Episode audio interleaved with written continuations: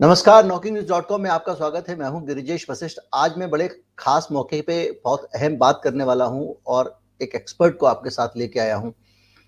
दरअसल मसला ये है कि जब से ओमिक्रोन वायरस आया है, मीडिया पे इसका हल्ला शुरू हो गया बहुत ज़्यादा सेंसेशन हो रहा है और सेंसेशन के चक्कर में एक डर का वातावरण बन रहा है। समाज में एक पैनिक फैल रहा है। और जब समाज में ज़्यादा पैनिक फैलता है, ज़्यादा मीडिया माहौल बनाता है तो सरकार की एक राजनीतिक मजबूरी होती है कि वो किसी तरह की बंदिशें लगाए। और इस पूरे जो भय का वातावरण बनाने का जो दौर चल रहा है, इसमें बड़ी संख्या में डॉक्टर भी शामिल हैं। ऐसे डॉक्टर जो महामारी विशेषज्ञ भी नहीं हैं, जो इसके एक्सपर्ट भी नहीं हैं, जो इसके ना तो वायरोलॉजिस्ट हैं, ना कम्युनिटी मेडिसिन के बारे में जानते हैं, उसके बावजूद लगातार वो बयान दे रहे हैं, वो क्या करते हैं कि विदेशी मीडिया में जो, साउथ अफ्रीका में जो हो रहा है, अमेरिका में जो हो रहा है, उसको उठाते हैं और उसको देखते हैं, उसके आधार पर अपने बयान दे देते हैं क्योंकि वो उसके विशेषज्ञ नहीं हैं। हमको ज़रूरत है ये जानने की कि भारत के संदर्भ में ये सचमुच कितना गंभीर मामला है, क्योंकि भारत के मामले में हम इसको ऐसे नहीं, अमेरिका अलग है, साउथ अफ्रीका अलग है, बाकी अफ्रीकन कंट्री अलग हैं, हमारा भारत जो है, हमारी कोविड की परिस्थितियाँ अलग हैं, हमारा डेल्टा वेरिएंट की तबाही जो हमारे आई है, बहुत सारे देशों में नहीं आई है तो कुल मिला के जो भारत के लोकल एक्सपर्ट हैं, जो सचमुच में वैक्सीन के महामारी के जानकार हैं, उनसे बात करना ज़रूरी है। और All India Institute of Medical Science के डॉक्टर संजय रॉय उनसे अच्छा कोई व्यक्ति मेरी नज़र में तो नहीं है जो कम से कम हमको ये सब बातें बता सके। तो मैंने आज उनको अपने साथ रखा है, वो मेरे साथ हैं, अभी हम उनके साथ में मिलते हैं।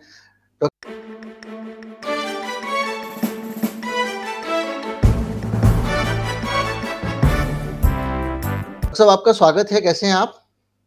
थैंक यू नमस्कार थैंक यू नॉकिंग न्यूज़ में आपका स्वागत है और ये जो वातावरण बन रहा है लगातार भय का कि वो ओमी कोरोना आ गया है अब तो कोई कह रहा है कि अब तो लॉकडाउन लगेगा कोई कह रहा है कि अब तो थर्ड डोज लग जाएगा। इस तरह की जो चीज़ें मार्केट में चल रही हैं और लगातार मीडिया को चूँकि सेंसेशन वहाँ बिकता है उनकी व्यापारिक फ़ायदा है तो वो उसको बढ़ावा दे रहे हैं। ऐसे में आपकी ज़रूरत बहुत पड़ रही है।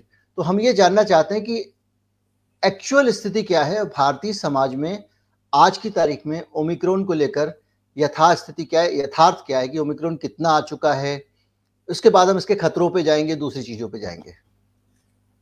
देखिए, आपने सही कहा समहाउ जो है, भय का वातावरण क्रिएट किया जाता है। पिछले दो साल से जब से कोविड आया, शुरू में उसको हम जस्टिफाई कर सकते थे, क्योंकि हमें इसके बारे में बिल्कुल ही पता नहीं था। ये कैसे इन्फेक्शन होगा, क्या मॉर्टलिटी होगी, किस तरीके से जाएगा, कितने इन्फेक्शन होगा, ये तो ये सब कुछ भी पता नहीं था। पिछले दो साल में हमने बहुत कुछ एविडेंस जनरेट किया हुआ है। अब हमें कुछ भी कहना चाहिए तो एविडेंस की बेसिस पे कहना चाहिए। और यही मॉडर्न मेडिसिन की खूबी है कि हम एविडेंस बेस्ड मेडिसिन की बात करते थे। समहाउ हमने क्वेकरी शुरू कर दी है। जब भी जो एविडेंस है उसको इग्नोर कर देते हैं। और हम जो है संभावनाओं की बात करते हैं। संभावनाओं की बात तब तक अच्छी लगती है जब तक एविडेंस न हो। अगर साइंटिफिक एविडेंस है, उसको इग्नोर करके हम संभावनाओं की बात क्यों करते हैं, यह समझ के परे है। जहाँ तक इसकी ओमिक्रॉन की बात है, अब देखिए ओमिक्रॉन जब पहली बार डब्ल्यू एच ओ को रिपोर्ट हुआ 24 नवंबर को, दो दिन के अंदर डब्ल्यू एच ओ ने उसने वेरिएंट ऑफ़ कंसर्न कर दिया कि इसकी इन्फेक्टिविटी ज़्यादा ये कहते हुए, और दूसरा है कि इम्यून स्केप होने की चांसेस है कि जो एग्जिस्टिंग इम्यूनिटी है स्पेशली वैक्सीन से क्योंकि कुछ लोगों को जो है वैक्सीन से हांगकांग के दो लोगों को हुआ दोनों वैक्सीन ले चुके थे। तो इनको देखते हुए उन्होंने इसको कर दिया वेरिएंट ऑफ़ कंसर्न ठीक है इन्फेक्टिविटी ज़्यादा है। ये आरएनए वायरस से इस टाइप के वायरस में जो है म्यूटेशंस होते रहते हैं कोई नई बात नहीं है। हज़ारों से ज़्यादा म्यूटेशंस हो चुके हैं। सारे म्यूटेशन हम्म। से मतलब नहीं रहता। कुछ जो इन पे या तो उनका हमारा इन्फेक्टिविटी ज़्यादा हो सिवियरिटी ज़्यादा हो या ये जो है इम्यून को बाईपास कर तो इम्यूनिटी को तो हमें उससे कंसर्न हो जाता है। लेकिन ये भी हो सकता है दो तरीके के म्यूटेशन हो सकते हैं। या तो बहुत ही बुरा हो, जो सिवियरिटी क्रिएट करने लगे। ये भी हो सकता है म्यूटेशंस की म्यूटेशंस के नंबर से नहीं, यह बहुत ही माइल्ड हो। अभी तक जो एविडेंसेज आए हैं, ये इंडिकेट करते हैं कि इसमें जो म्यूटेशंस तो हुए हैं, इसकी इन्फेक्टिविटी इसने बहुत बढ़ा दी है। और लेकिन यह बहुत ही माइल्ड हो गया है। अगर माइल्ड हो गया है तो हमें तो खुश होना चाहिए। अभी एविडेंस जनरेट करने की ज़रूरत है। मैं अभी नहीं कर सकता कि रियली माइल्ड है बट जो इंडिकेशन है वो ये दर्शाते हैं कि माइल्ड हो गया है। अगर जो माइल्ड हो गया है जी जी। हाँ। जी हाँ साउथ जो साउथ अफ्रीकन जो एक्सपर्ट्स हैं उनका कहना यह और डब्ल्यू एच ओ की भी ये संभावना जता रहा है कि इसके माइल्ड होने के पीछे एक वजह यह भी हो सकती है कि वहाँ पे लोग बड़ी संख्या में पहले से कोविड के संपर्क में आ चुके हैं, जिसको हम कुदरत का टीका कहते हैं। तो वो एक वजह हो सकती है और दूसरा वो कह रहे हैं कि इस वजह से हो सकता है कि ये माइल्ड हो और इस वजह से ये लोगों के ऊपर ना दिख रहा हो। लेकिन ये बात तब तक थी जब तक साउथ अफ्रीका में कुछ केसेस थे, कुछ स्टूडेंट्स थे जो अस्पताल में भर्ती थे। अब ये पूरी दुनिया में दिखाई दे रहा है। भारत में भी केसेस आ चुके हैं और एक भी केस ऐसा नहीं मिल रहा है पूरी दुनिया में जिसमें आप सीरियस इलनेस की बात करें। तो ये जो माइल्डनेस वाली बात है, ये एक दो तरह से कंफर्म होती है। तो माइल्डनेस वैसे भी दिख रही है और दूसरा ये है कि लोगों को जिनको एक बार कोरोना का एक्सपोजर हो चुका है, उन लोगों के ऊपर ये ज़्यादा कुछ कर नहीं पा रहा है। तो ये दो चीज़ें तो अब इस चीज़ से आगे अगर हम बढ़ें तो जो भारत का संदर्भ है, हमारा भारत जो है, वहाँ पे जिस तरह का हमको सारा सारा का सारा पता है कि यहाँ पे किस तरह से हमने सीरो सर्वे किए हैं, किस तरह का इम्यूनिटी का लेवल है भारतीयों का टीकाकरण भी काफ़ी हद तक लग चुका है, जो हम एक आर्टिफिशियल तरीके से इन्फेक्शन कराते हैं, जिसको हम टीकाकरण कहते हैं। वो भी काफ़ी हो चुका है। तो ऐसी स्थिति में आज भारत में अगर ओमिक्रोन आता है तो हमारे समाज को कितना खतरा है इस देश के? हाँ उस उस पर मैं आ रहा हूँ। आपने बिल्कुल सही कहा। जो, ये है एविडेंसेज हैं कि जिनको एक बार नेचुरल इन्फेक्शन हो गया, वो ऐसे भी प्रोटेक्टेड हैं। एटलीस्ट सीवियरिटी से तो बहुत ही ज़्यादा प्रोटेक्टेड है।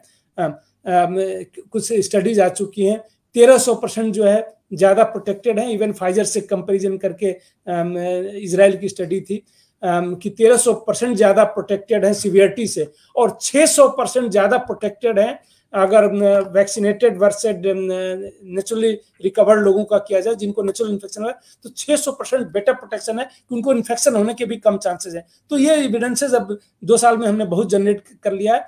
उसके अलावा मैं तो म्यूटेशन की बात कर रहा था कि हो सकता है यह एक म्यूटेशन वरदान हो।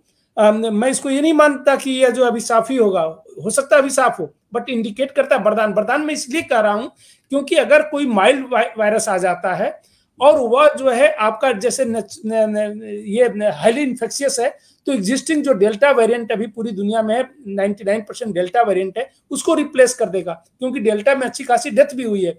और अगर ये माइल्ड है कॉमन कोल्ड जैसा तो एक तरीके से ये वैक्सीन का काम करेगा नेचुरल वैक्सीन का काम करेगा जैसे हम पोलियो के अगेंस्ट लाइव एटेनेटेड वैक्सीन देते हैं कि वायरस को ही कमज़ोर करके देते हैं। तो ये अगर कमज़ोर वायरस आ जाता है तो वह पूरी दुनिया के लिए वरदान भी हो सकता है। मैं तो उस लहजे से देख रहा हूँ कि क्या ऐसा है, क्या?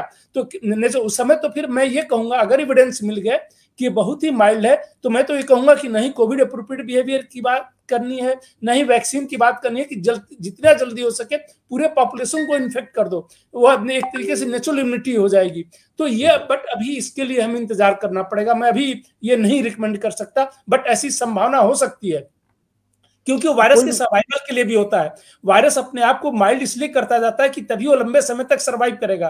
तो अपने सर्वाइवल के लिए जब म्यूटेशन होते जाते हैं तो धीरे धीरे वो माइल्ड होता जाता है। क्योंकि अगर वो होस्ट को मारता रहेगा तो वो खुद भी खत्म होता रहेगा होस्ट के साथ। ये सारे वायरस के साथ होता है कि जितने म्यूटेशन होते हैं तो धीरे धीरे वो माइल्ड होता जाएगा। वो अब तो अपने आप को सर्वाइव लंबे समय तक कर सकता है। वो अगले दो साल दो सौ साल तक जी सकता है। तभी अगर माइल्ड हाँ, हाँ जहाँ जहाँ आप सरवाइव कर रहे हो जिस जहाँ से आप खा रहे हो अगर मान लो इंसान के संदर्भ में देखा जाए कि हम अपनी धरती ही तबाह कर लेंगे तो हम खाएँगे क्या? तो हम अपनी धरती हाँ। धरती को प्रोटेक्ट करते हैं धरती में उर्वरक डालते रहते हैं तो ऐसा आप, आपकी बात का जो मतलब मैं समझ पा रहा हूँ कि वायरस जो है वो भी नहीं चाहता कि इंसान मर जाए क्योंकि इंसान मर जाएगा तो वो कहाँ जिएगा?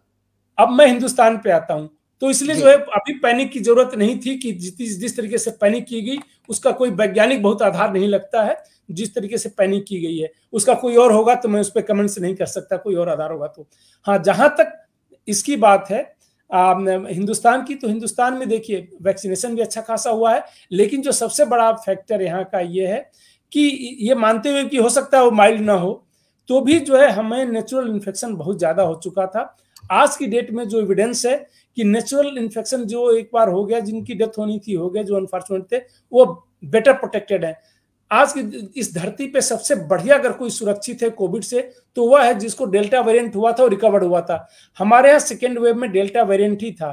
तो ये है, वो सबसे बेस्ट प्रोटेक्टेड है। तो इसलिए अगर कोई ऐसा न्यू वायरस आता है, जो इन्फेक्शियस भी है और उसकी जो है सिवियरिटी कोई कम नहीं है तो भी जो है चांसेस ये हैं कि हमारे पे उसका बहुत इम्पैक्ट नहीं आएगा। बट ये अभी कहना बहुत ही जल्दीबाजी होगी।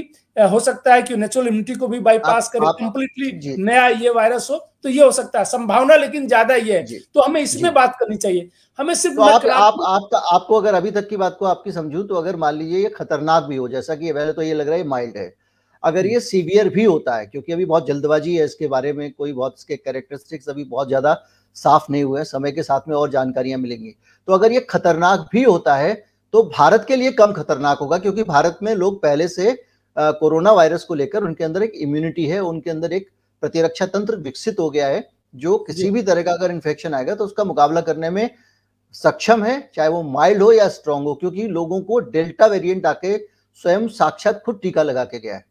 बिल्कुल मैं यही कहना चाहता था आपने उसको अच्छा समराइज किया है। बढ़िया आर्टिकुलेट आपने किया मैं यही कहना चाहता था जी। जी। तो अब ये बताएँ कि ये जो एक चीज़ और चल रही है भारत में मैंने पिछली बार भी प्रोग्राम खत्म करते करते आपसे पूछा था।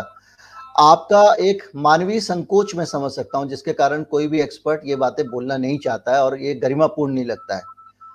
आपको अगर ये कहा जाए कल कि आप जो है वो न्यूरो सर्जरी कर दें या आपको कहा जाए कि आप हार्ट की सर्जरी कर दें आपको आइडिया तो होगा हार्ट में क्या होता है ब्रेन में क्या होता है और आपने एमबीबीएस में काफ़ी हद तक पढ़ा भी है। लेकिन क्या ऐसी स्थिति में आप वो सर्जरी करना पसंद करेंगे? डेफिनेटली नहीं करूँगा। क्योंकि वो मेरा डोमेन नहीं है मेरा डोमेन और हम ये देख रहे हैं कि जो हार्ट का सर्जन है वो भी आपके डोमेन में कमेंट कर रहा है नेशनल मीडिया पे आके लोगों को ज्ञान दे रहा है। जो पल्मोनोलॉजिस्ट है जो लंग्स का काम देखने वाले हैं वो लोग भी काफ़ी सारे अपना अपना तो ये जो जितने सारे जो एक्सपर्ट हैं जो मीडिया को सूट करते हैं क्योंकि मीडिया जो सेंसेशनल फैलाता है वो सेंसेशन फैलाता है उसको सूट करने वाले एक्सपर्ट्स को वो अपने चैनल्स पे बिठा लेते हैं। और उसके कारण ये हो रहा है कि बहुत ज़्यादा पैनिक फैल रहा है। क्या करना चाहिए इसके लिए? कई बार ऐसा होता है कि कई बार जो है हमारा रोल जो है बड़ा ही डाउटफुल हो जाता है। इवन कई बार मीडिया का भी हो जाता है कि लॉकडाउन कर दो। इस टाइप से जो है नी जर्क रिएक्शन का जो है जिसका कोई वैज्ञानिक आधार नहीं होता है तो हो सकता है कि कुछ लोग जो है वेस्टेड इंटरेस्ट में ऐसा करते हो। सिर्फ़ डोमेन एक्सपर्ट की बात नहीं आप नहीं है फिर भी आप एक्सपर्टाइज ले सकते हैं। बाद में ट्रेनिंग ले सकते हैं। बट इन लोगों ने कोई ट्रेनिंग भी नहीं ली है, आपने सही कहा। और कल मैं कुछ लोगों की सुन रहा था, उन्होंने लॉकडाउन तक का सजेशन दे दिया। अभी उसका कोई इम्पैक्ट नहीं है। लॉकडाउन क्या होता है, शायद उनको पता भी नहीं, कैसे काम करता है, इसके बारे में कोई आइडिया नहीं एक शब्द उन्होंने जान लिया है। और इस टाइप का तो एक गैर जिम्मेदाराना बयान है। एक तो मैं ये कह सकता हूँ। दूसरा जो है इस टाइप का जो है, जब भी हम कुछ भी ये करते हैं तो हमेशा साइंटिफिक बातें करनी चाहिए। मॉडर्न मेडिसिन की खूबी यही है कि एविडेंस बेस्ड मेडिसिन है। जो एविडेंसेज अभी तक जनरेट हुए उसी पे हमें बात करनी चाहिए। कोई एविडेंस सजेस्ट अभी नहीं करता है कि ये जो है बहुत ही ज़्यादा खतरनाक है। हमें जो है बहुत पैनिक क्रिएट करने की ज़रूरत है। पैनिक क्रिएट करने के पीछे कुछ और मकसद हो सकता है एटलीस्ट साइंस नहीं है।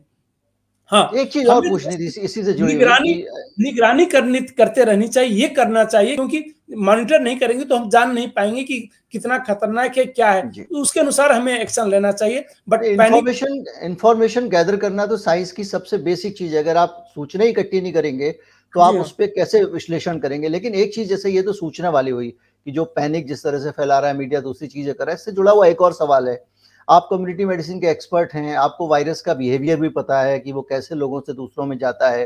आपको ये भी पता है कि उसको कैसे रोकना है। तो जिस तरह का पिछले दो सालों में लॉकडाउन लगाया गया, जैसे मैं अक्सर अपने वीडियोस में ज़िक्र करता हूँ कि छः दिन का लॉकडाउन है और सातवें दिन भीड़ लगा के सामान खरीद रहे हैं लोग। क्योंकि आपने वो जो एडमिनिस्ट्रेटिव कर्फ्यू लगता है, कई जगह पे तो मैंने देखा पिछली बार लॉकडाउन में पुलिस वाले बंदूक लेके खड़े हुए थे वायरस वहाँ से जो है वो ए के फोर्टी सेवन लेके आएगा। तो इस तरह का जो एडमिनिस्ट्रेटिव माइंडसेट है, वो ये है कि ये हर चीज़ को लॉ एंड ऑर्डर की सिचुएशन की तरह हैंडल करते हैं। तो आप लगातार ऑब्ज़र्व कर रहे होंगे, कई मौके ऐसे होंगे जहाँ पे आपकी सलाह ली जा रही होगी, कई मौकों पे जो हमारे देश के नेता और अफसर है, वो सर्व संपन्न होते हैं ज्ञान के मामले में, वो अपने आप भी कर रहे होंगे। तो जो हमारे यहाँ किया गया था पूरा प्रोसेस वो कितना साइंटिफिक था, उसमें कहाँ कहाँ साइंस के हिसाब से गड़बड़ियाँ लोगों ने की है, ये मैं समझना चाहूँगा। अब वो बहुत लंबी चर्चा है पूरे दो साल की चर्चा जो इतनी जल्दी नहीं हो सकती। मैं ये कह सकता हूँ कि शुरू में जो लॉकडाउन लगाया गया उसके बारे में पता नहीं था वायरस का। तो हम अपने आप को प्रिपेयर करने के लिए क्योंकि कंट्री प्रिपेयर नहीं था वुहान का हमने देखा था न्यूयॉर्क में हो रहा था यूरोप के कुछ कंट्रीज़ में स्पेन और इसमें हो रहा था। तो जब 25 मार्च 2020 को लगाया गया तो कुछ तो इन्फॉर्मेशन ही नहीं थी हमारे पास इन्फॉर्मेशन हाँ, ही नहीं थी ना कुछ हद तक उस समय जस्टिफाई किया जा सकता है लेकिन बाद में जो इवनिंग लॉकडाउन या दिल्ली में लॉकडाउन लगाया गया इसका कोई साइंटिफिक जस्टिफिकेशन नहीं कहा जा सकता जैसे जैसे जैसे वीकेंड का लॉकडाउन लगा दिया आप हाँ, हफ़्ते में सैटरडे संडे बंद कर दिया वीकेंड लॉकडाउन और सब इसका कोई साइंटिफिक बेसिस नहीं था। हम लोगों ने उस समय भी कहा था न, न, अगर साइंटिफिक बेसिस होता तो अचानक ये केसेस जो है अभी जो जैसे दिल्ली में अप्रैल लास्ट वीक में अट्ठाईस हज़ार केसेस पर डे आ रहे थे एक महीने के अंदर सौ पहुँच गए हम तो इतना जल्दी नहीं होता। ठीक है, जबकि पूरा खुला हुआ था और शुरू में जब लॉकडाउन लगा हुआ था, पिछले साल 25 मार्च को लगा था, बिल्कुल कर्फ्यू था, एक गाड़ी तक नहीं चलती थी पर्सनल व्हीकल तक नहीं चलती थी, कोई सड़क पे नहीं था। फिर भी जो है ग्रेजुअल केसेस बढ़ते रहे, चार पाँच से जो है केसेस पर डे से जो है, दिल्ली में जो है, चार हज़ार केसेस पर डे पहुँच गए थे, अड़तीस सौ केसेस जो है, मई 2020 में जो है दो महीने के अंदर और पॉजिटिविटी रेट हमारा जो है करीब तीस से चालीस परसेंट के बीच में पहुँच गया था, जो कि एक परसेंट से कम था। तो ड्यूरिंग लॉकडाउन उतनी स्ट्रिक्ट लॉकडाउन में तो हमें काफ़ी सफिशियंट एविडेंस मिल गया कि लॉकडाउन जो है बहुत इफ़ेक्टिव स्ट्रेटजी नहीं है। वह थोड़ा सा स्लो प्रोग्रेशन ज़रूर कर सकता है बट वह जो वैसे ही हो गया कि आप कारपेट के नीचे जो है गंदगी डालते रहें वह गंदगी को आप फेंक नहीं सकते तो कल वो बाहर उसके आ ही जाएगा। तो वही लॉकडाउन में भी होता है। तो जो इविडेंसेज हैं कई इविडेंसेज हैं हम उसको शायद यूज़ नहीं कर पाते हैं। जो भी साइंटिफिक इविडेंसेज हैं सुनर या लेटर यूज़ करते हैं, हम लोग का काम है उसको बताते रहना। जैसे ड्यूरिंग कोविड में कहूँ दो तरीके के लोग काफ़ी एक्टिव हो गए। एक, जिनका वेस्टेड इंटरेस्ट है बिज़नेस करना है सो आपदा में जो है अवसर खोजने लगे, कोई ब्लैक मार्केटिंग करने लगे कुछ लोग जो है वैक्सीन को बेचने लगे तो सिर्फ़ वैक्सीन ही प्रमोट करते हैं। कुछ लोग उनके एज एजेंट टाइप का बिहेवियर करने लगते हैं। इवन साइंटिफिक कम्युनिटी के होते हुए भी एजेंट टाइप का बिहेवियर करते हैं। और एक जो है एंटी वैक्सीन लाभी है, वह भी जो है उसी तरीके से एक्टिव हो गई। देखिए, गिरजेश जी, मेरा डर यह है कि अगर हम इरेशनल यूज़ ऐसे ही करते रहेंगे कोविड में तो मुझे प्रॉब्लम नहीं है। बड़े लोगों ने बहुत ट्रस्ट किया हुआ है हमारे वैक्सीनेशन प्रोग्राम पे, जो बच्चों में वैक्सीन लगाते हैं, पोलियो को हमने हराया या बाकी, उस पर लोगों का ट्रस्ट खत्म हो जाएगा, अगर ऐसे ही होता रहा मेरी चिंता वह है हम लोगों ने रियली बहुत मेहनत करके वो ट्रस्ट किया है। पोलियो में जिस तरीके से लोगों का विरोध हो रहा था, हम लोग जा, जाके उस पर इतनी स्टडी किए हुए हैं, लोगों को कन्विंस किए हैं। गवर्नमेंट को हमने रिकमेंडेशन दिया था अपनी स्टडी की बेसिस पे कि ये ये करना चाहिए तो शायद कुछ कम्युनिटी जो रिफ्यूज कर रही है, उनमें फ़ायदा होगा। तो एक्सेप्टेंस हुआ और उसका परिणाम भी आया कि 2011 के बाद से हमारे पास कोई पोलियो का केस नहीं आया। तो मेरा डर है कि अगर ऐसे ही हम बिना साइंटिफिक इंफॉर्मेशन का करते रहेंगे तो कल जो है लोगों का विश्वास खत्म हो जाएगा वैक्सीन पे जो बहुत ही घातक होगा। मेरा डर हुआ है कोविड में जो होना था वह हो चुका है। ऑलमोस्ट हिंदुस्तान में जो है अंटिल नॉलेज कोई बहुत ही बड़ा बदलाव नहीं आता वायरस में। हम हर्ड इम्यूनिटी के पास जी जी। अभी जो हमारे समाज की स्थिति है और ये भी और इस बात से भी इनकार नहीं किया जा सकता कि कोविड का कल के दिन कल परसों या उसके बाद में कोई खतरनाक टाइप का एक वेरिएंट भी आ जाए जिसकी संभावना हालाँकि एक प्रतिशत ही है क्योंकि आप जैसे बता रहे हैं कि धीरे धीरे कमज़ोर ही आएँगे क्योंकि वायरस को सर्वाइव करना है कोई स्ट्रॉन्ग वाला आ नहीं सकता है। तो ये जो मास्क मैंडेट है दिल्ली में जैसे अब दो दो हज़ार रुपए का एक एक व्यक्ति पे और मैंने देखा है कि वो सिविल डिफेंस के जो वॉलेंटियर्स हैं उनको कमीशन की तरह पैसे देते हैं वो सड़क पे पाँच लोग गाड़ी में जा रहे हैं रोक लेते हैं और कहते हैं लाइए आप दस हज़ार रुपए दीजिए। तो ये जो है अब ये क्या खत्म कर देना चाहिए? क्या उस तरह का रिस्क नहीं रहा है? अब सिचुएशन बेटर हो गई है। पहले बात की गाड़ी में जो है और दिल्ली छोड़ के आप चले जाइए। मैं अभी दो दिन पहले गोरखपुर गया हुआ था उसके दो दिन पहले बनारस में था। एक परसेंट भी मास्क यूज़ नहीं है। तो जब हम इरेशनल बातें करते रहेंगे तो लोग हम हम पे भी ट्रस्ट करना छोड़ देंगे। कोविड अप्रोप्रिएट ठीक है। COVID appropriate behaviour role play करता है स्लो कर, लेकिन जब इतने लोगों को हो गया अगर दिल्ली में 90 परसेंट लोगों को इन्फेक्शन हो चुका है तो दिल्ली जैसी जगहों के लिए उसका उपयोग रियली कम है। उन जगहों पे है जहाँ पे अभी तक इन्फेक्शन नहीं फैला है। जहाँ फैल गया है वहाँ पे उसका रियली कोई उपयोग नहीं है। क्या मैं ये कहूँ कि मई अप्रैल और मई में लोगों ने अचानक पहन, पहनना बंद कर दिया कोविड अप्रोप्रिएट बिहेवियर फॉलो करना बंद कर दिया था। भीड़ जुटने लगी थी और लोग मास्क नहीं पहन रहे थे और अचानक आज जो है सौ केसेज आ रहे हैं तो दिल्ली में कोई भीड़ नहीं होती है। दो गज की लोग डिस्टेंस मेंटेन करते हैं, सभी घर के अंदर हैं, सभी लोग मास्क पहनते हैं कि कोविड इसलिए केसेस कम हो गए ये या या केरला में लोग नहीं कर रहे थे, या अभी जो है पूरा यूरोप में जो है वेव आया हुआ है तो अब जो है अचानक लोगों ने कोविड फॉलो करना बंद कर दिया, इसलिए वेव आ गया, फिर दस दिन बाद वो फॉलो करने लगते हैं। तो ये नीजर टाइप रिएक्शन और उस पर कमेंट्स देना सही नहीं है। आज की डेट में वह जो है कोई वैज्ञानिक बहुत बड़ा आधार मैं नहीं कर सकता। सर एक यूनाइटेड नेशन एक जी जी एक आ, मैं आपकी बात जो है उसको अगर मैं समराइज कर दूँ लोगों के लिए तो ये है कि बहुत ज़्यादा कोविड अप्रोप्रिएट बिहेवियर से और जो स्प्रेड होता है उसका बहुत ज़्यादा कनेक्शन आजकल नहीं दिख रहा है। जब बड़ा सर्च था डेल्टा वेरिएंट का जब बहुत ज़्यादा फैल रहा था उस वक्त उसने काम भी किया। उत्तर प्रदेश में उन्होंने काफ़ी हद तक इस तरह से रोका तो उसके कारण थोड़े से केसेस कम आए।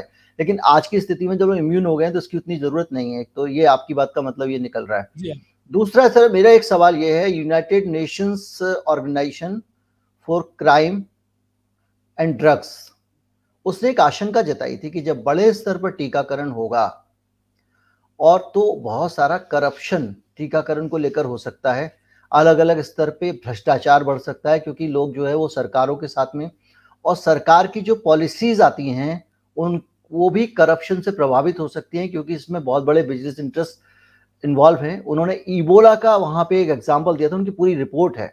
ईबोला का एग्ज़ाम्पल दिया था उन्होंने कि ईबोला के दौरान भी काफ़ी हद तक करप्शन हुआ था। मैं आपसे सीधे नहीं पूछूँगा, अगर मैं आपसे पूछूँगा तो आपको बहुत ज़िम्मेदारी से बोलना पड़ेगा, मैं भी नहीं बोल सकता। लेकिन क्या थोड़ा थोड़ा लगता है? कोई बहुत स्पेसिफिक केस मत बताइए कि कहीं ना कहीं कुछ इन्फ्लुएंस हो रहा है भारत का वैक्सीनेशन प्रोग्राम इन सारी चीज़ों के कारण? नहीं देखिए मैं उसका साइंटिफिक ही एनालिसिस कर सकता हूँ। बिल्कुल हो सकता है जैसे अभी कहीं एपिसोड को ले लीजिए। अभी जिस तरीके से जो है कि डब्ल्यू ने कहा कि इम्यून स्केप होने के चांसेस हैं। लेकिन हम बूस्टर की बात कर रहे हैं इम्यून स्केप क्यों होने के चांसेस हैं? सारी कंपनियाँ सारी कंपनियाँ अपना अपना एक वैक्सीन लेके आ गई कि भाई हम हम भी बना रहे हैं। इम्यून स्केप इसलिए कि ये जो है स्पाइक प्रोटीन में म्यूटेशंस हैं बहुत ज़्यादा स्पाइक प्रोटीन में म्यूटेशन म्यूटेशंस हैं। अगर स्पाइक प्रोटीन में म्यूटेशन है दैट मीन्स स्पाइक प्रोटीन नया बन गया है। जो वैक्सीन हम दे रहे हैं मेजोरिटी में पुराने स्पाइक प्रोटीन के अगेंस्ट एंटीबॉडीज बन रहे हैं। तो थियोरेटिकली जो है आप कितना भी बूस्टर कर लें एंटीबॉडीज लेवल आपके बढ़ जाएँगे बट ये कोई ज़रूरी नहीं कि आप बेटर प्रोटेक्टेड हो जाएँगे। बट वो बूस्टर लगाने की बात हो रही है तो ये सब जो है कंप्लीटली करप्शन की बात ही कर सकता हूँ। और अच्छे अच्छे लोग आके इसको डिस्कस करते हैं, कोई साइंटिफिक डिस्कशन वो नहीं होता है। कई बार जो है हमें रियली उसको देख के दुख होता है कि हम जो है बिल्कुल साइंस को छोड़ के जो है बाकी सब कुछ कर रहे हैं। कहीं पे वेस्टेड इंटरेस्ट हो रहा है, कहीं कुछ हो रहा है, वही मैंने कहा कि जो आपदा में जो है अवसर लोग खोज रहे हैं, विपदा में अवसर की बात है, वही कर रहे हैं, चाहे वो ब्लैक मार्केटिंग उस समय हुई हो, और अब इस समय जिस तरीके से सबको वैक्सीन देना और नहीं बूस्टर डोज दे, जो बच्चों, इससे कोई बच्चों का रिलेशन नहीं है। बच्चों की वैक्सीनेशन की भी कई टीवी चैनल पे मैं डिस्कशन देख रहा था कि बच्चों पे वैक्सीनेशन दे दो। तो सारा ही जो है, जो बिज़नेस कर रहा है, उसके लिए तो मैं समझता हूँ, ठीक है, उसका एक ही ऑब्जेक्टिव है।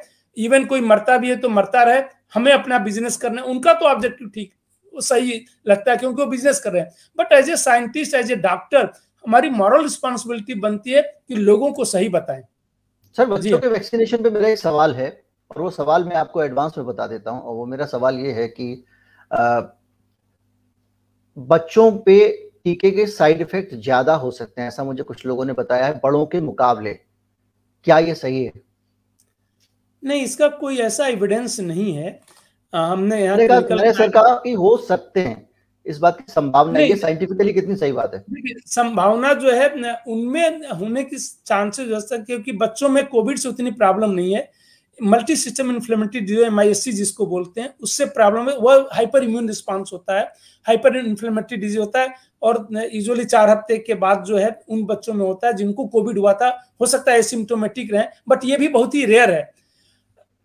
हो सकता है उनको अगर मैं वैक्सीन दूँ तो इम्यून रिस्पांस ज़्यादा होगा तो ऐसी प्रॉब्लम थियोरिटिकल हो सकता है बट इसका कोई हमारे पास एविडेंस नहीं है। इसीलिए अभी बच्चों में जो है सरकार ने डिसीज़न भी नहीं लिया कि बच्चों में वैक्सीनेशन देना है, क्योंकि इस सारे पहलू को, की जाँच करने की ज़रूरत है कि बच्चों में सिवियरिटी कितनी है वैक्सीन से हम कितनी उम्मीद करते हैं कि वो सिवियरिटी कम हो जाएगी, और उसको मॉनिटर करना।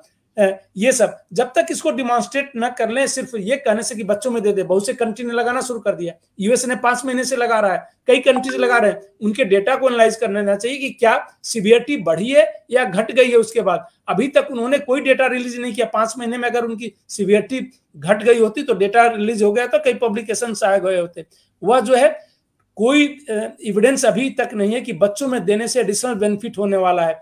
क्योंकि बच्चों में मॉर्टेलिटी बहुत कम है। पर मिलियन जो है दो दस लाख में अभी नेचर में पिछले हुआ था हर दस लाख में दो बच्चों की डेथ हो रही है। एडल्ट में जो रिपोर्टेड है डेथ केस फर्टिलिटी रेट में देखूँ तो करीब पंद्रह हज़ार के आसपास हर दस लाख में है। तो कोई कंपेरिजन नहीं है बच्चों में और उसमें।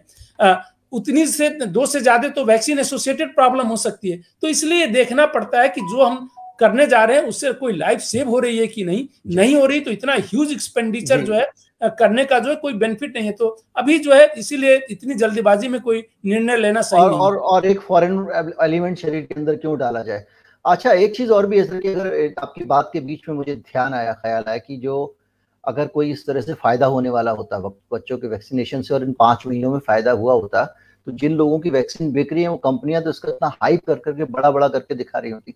सर एक। सवाल बड़ा बेसिक सा सवाल है एक आम आदमी का सवाल है एक मासूम आदमी का सवाल है। कि दोनों टीकों में एक ही दवा होती है तो हमने दो टीके क्यों दिए?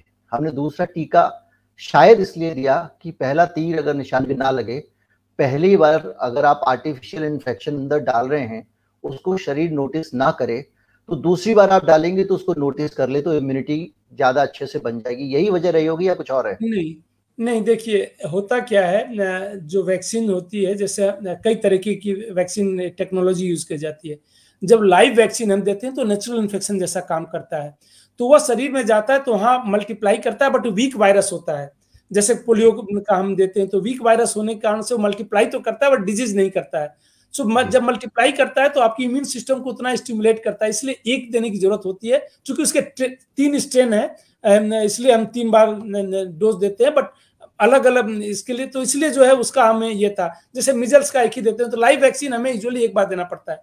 जब किल्ड वैक्सीन देते हैं या कोई उसके टॉक्साइड या कोई पार्टिकल यूज़ करते हैं तो उतना डोज हम एक साथ नहीं दे सकते कि पूरी बॉडी की इम्यून सिस्टम को इतना स्टिमुलेट कर दे कि हाई लेवल ऑफ़ एंटीबॉडीज बन जाए। उसमें हमें उसको कई डोजेज में देना पड़ता है नहीं तो उसके सीरियस साइड इफ़ेक्ट भी हो सकते हैं।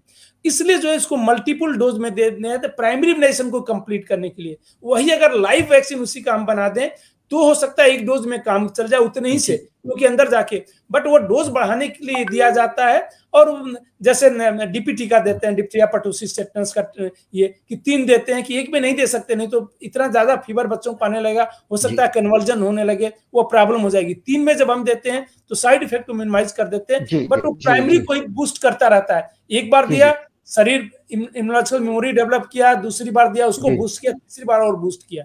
ये कंसेप्ट है। जी हाँ। सर ए, इस ये मेरा भूमिका वाला सवाल था। मेरा सीधा सवाल ये कि तीसरा डोज देने से कौन सा वैल्यू एडिशन हो जाएगा? अब नहीं अभी तक कोई ये नहीं है। बस ये है कि न्यूट्रलाइजिंग एंटीबॉडीज बन रहा है जो सॉरी न्यूट्रलाइजिंग नहीं एंटीबॉडीज बन रहा है। एंटीबॉडीज तो बढ़ेगा ही। जब भी एंटीजन के कंटेक्ट में आएँगे बढ़ेगा। वैक्सीन दे दे तो बढ़ेगा। आप वायरस लेके आए पास में दे दें जिसको दो डोज दिए हुए हैं तो उसका भी एंटीबॉडीज बन जाएगा तो वो तो बढ़ेगा ही बढ़ेगा। एंटीबॉडीज बढ़ना ये डिनोट नहीं करता कि आप जो है बेटर सुरक्षित हैं। हो सकता है वो न्यूट्रलाइजिंग एंटीबॉडीज ना हो क्योंकि बिल्कुल ही वायरस नया रूप ले चुका है और आप जो दे रहे हैं एंटीबॉडीज लेवल बहुत है बट उसको न्यूट्रलाइज नहीं कर पा रहा है। तो न्यूट्रलाइजिंग एंटीबॉडीज अलग होता है एंटीबॉडीज प्रेजेंस ऑफ़ एंटीबॉडीज अलग होता है। सो so, ये कह के कि एंटीबॉडीज बढ़ रहा है इसलिए देना चाहिए ये सही नहीं है। जब तक ये ना डिमॉन्स्ट्रेट हो जाए कि प्रोटेक्शन भी इतना अच्छा है वह डिमॉन्स्ट्रेट करना पड़ेगा क्योंकि अब तो बहुत सी देश ने बूस्टर लगाना शुरू कर दिया काफ़ी दिनों से लगा रहे हैं। तो इसका निचोड़ आज की बातचीत का ये रहा कि अभी ये जो ओमिक्रोन के नाम पे चिंता करने की ज़रूरत नहीं है कोई दैत्य राक्षस नहीं आ गया है अगर आ गया है और अभी तक के जो उसके गुणधर्म अभी तक के इस समय जब हम बात कर रहे हैं तो इस समय के जो गुणधर्म है अगर मैं कहूँगा कि अभी तीन दिसंबर है साढ़े चार बज रहा है शाम का।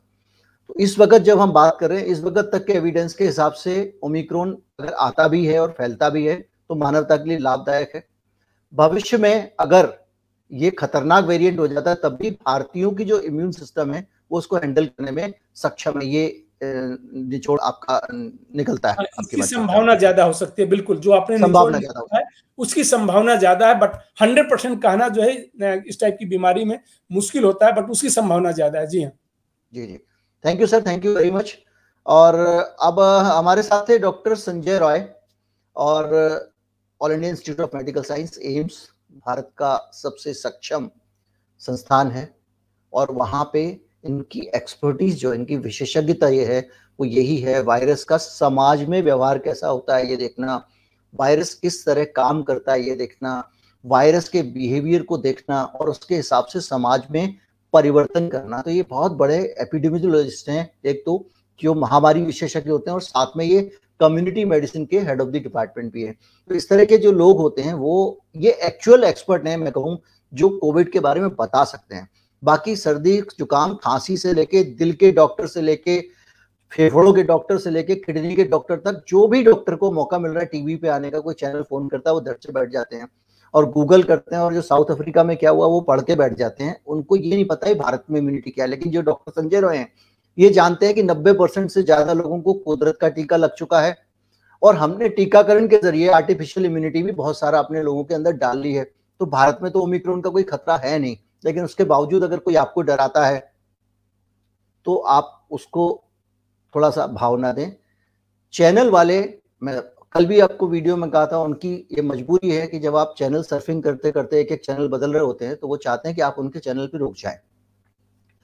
और आप अपने चैनल पे जब रुकेंगे, उनके चैनल पे तभी रुकेंगे जहाँ सेंसेशनल कुछ होगा। और ज़्यादा देर तक देखेंगे, भाषण सुनेंगे तो टीआरपी में रजिस्टर होता है। ये उनकी मजबूरी, उनकी व्यावसायिक मजबूरी है। इस चक्कर में वो हर चीज़ को सेंसेशन बना देते हैं। भले ही कहीं मध्य प्रदेश में एक बेवकूफ़ टाइप का ज्योतिषी कहने लगे कि मैं इतनी तारीख को मर जाऊँगा तो वहाँ पे बहुत सारे कैमरे लग जाते हैं और उसका लाइव प्रसारण करने लगते हैं कि ये मंडे को मरेगा, मंडे को मरेगा करके देखते हैं, मरता है कि नहीं मरता, और चार दिन निकालते तो क्योंकि आप जिज्ञासावश देखते रहते हैं। तो चैनल की वो मजबूरी है, इसलिए चैनल के पैनिक पे मत जाइए। टीका कंपनियों की जो है, वो अपनी एक व्यावसायिक चीज़ है, वो ज़्यादा से ज़्यादा टीके बेचना चाहते हैं। लेकिन साइंस क्या कहता है, इस पर ध्यान देने की ज़रूरत है और अभी शांत रहने की ज़रूरत है। ओमिक्रोन में कोई खतरा नहीं है। जैसे ग्रेटर नोएडा में एक सेक्टर है, ओमिक्रोन, उतना ही खतरनाक मान लीजिए, फ़िलहाल की स्थिति के हिसाब से। लेकिन अब जो होता है, आगे होता है, जैसा साइंटिफिक एविडेंस आएगा, वो चीज़ें आएँगी और एक्सपर्ट अपनी राय भी बदलते रहते हैं, वो एक अलग बात है। लेकिन अभी तक की जानकारी के हिसाब से टेंशन लेने का नहीं। नमस्कार, जय हिंद शुभ रात्रि नौ बजे वाले वीडियो में फिर मिलते हैं। अगर आप हमारे चैनल को सपोर्ट करना चाहते हैं तो हमारा यूपीआई आईडी नीचे डिस्क्रिप्शन में है, उसके ज़रिए भुगतान कर सकते हैं। इस वीडियो के खत्म होते ही जब वो दो तीन डिब्बियों के अंदर हमारे वीडियो देखते हैं वहाँ पे एक बार कोड दिखेगा, उसको स्कैन करके भी आप भुगतान कर सकते हैं। नमस्कार।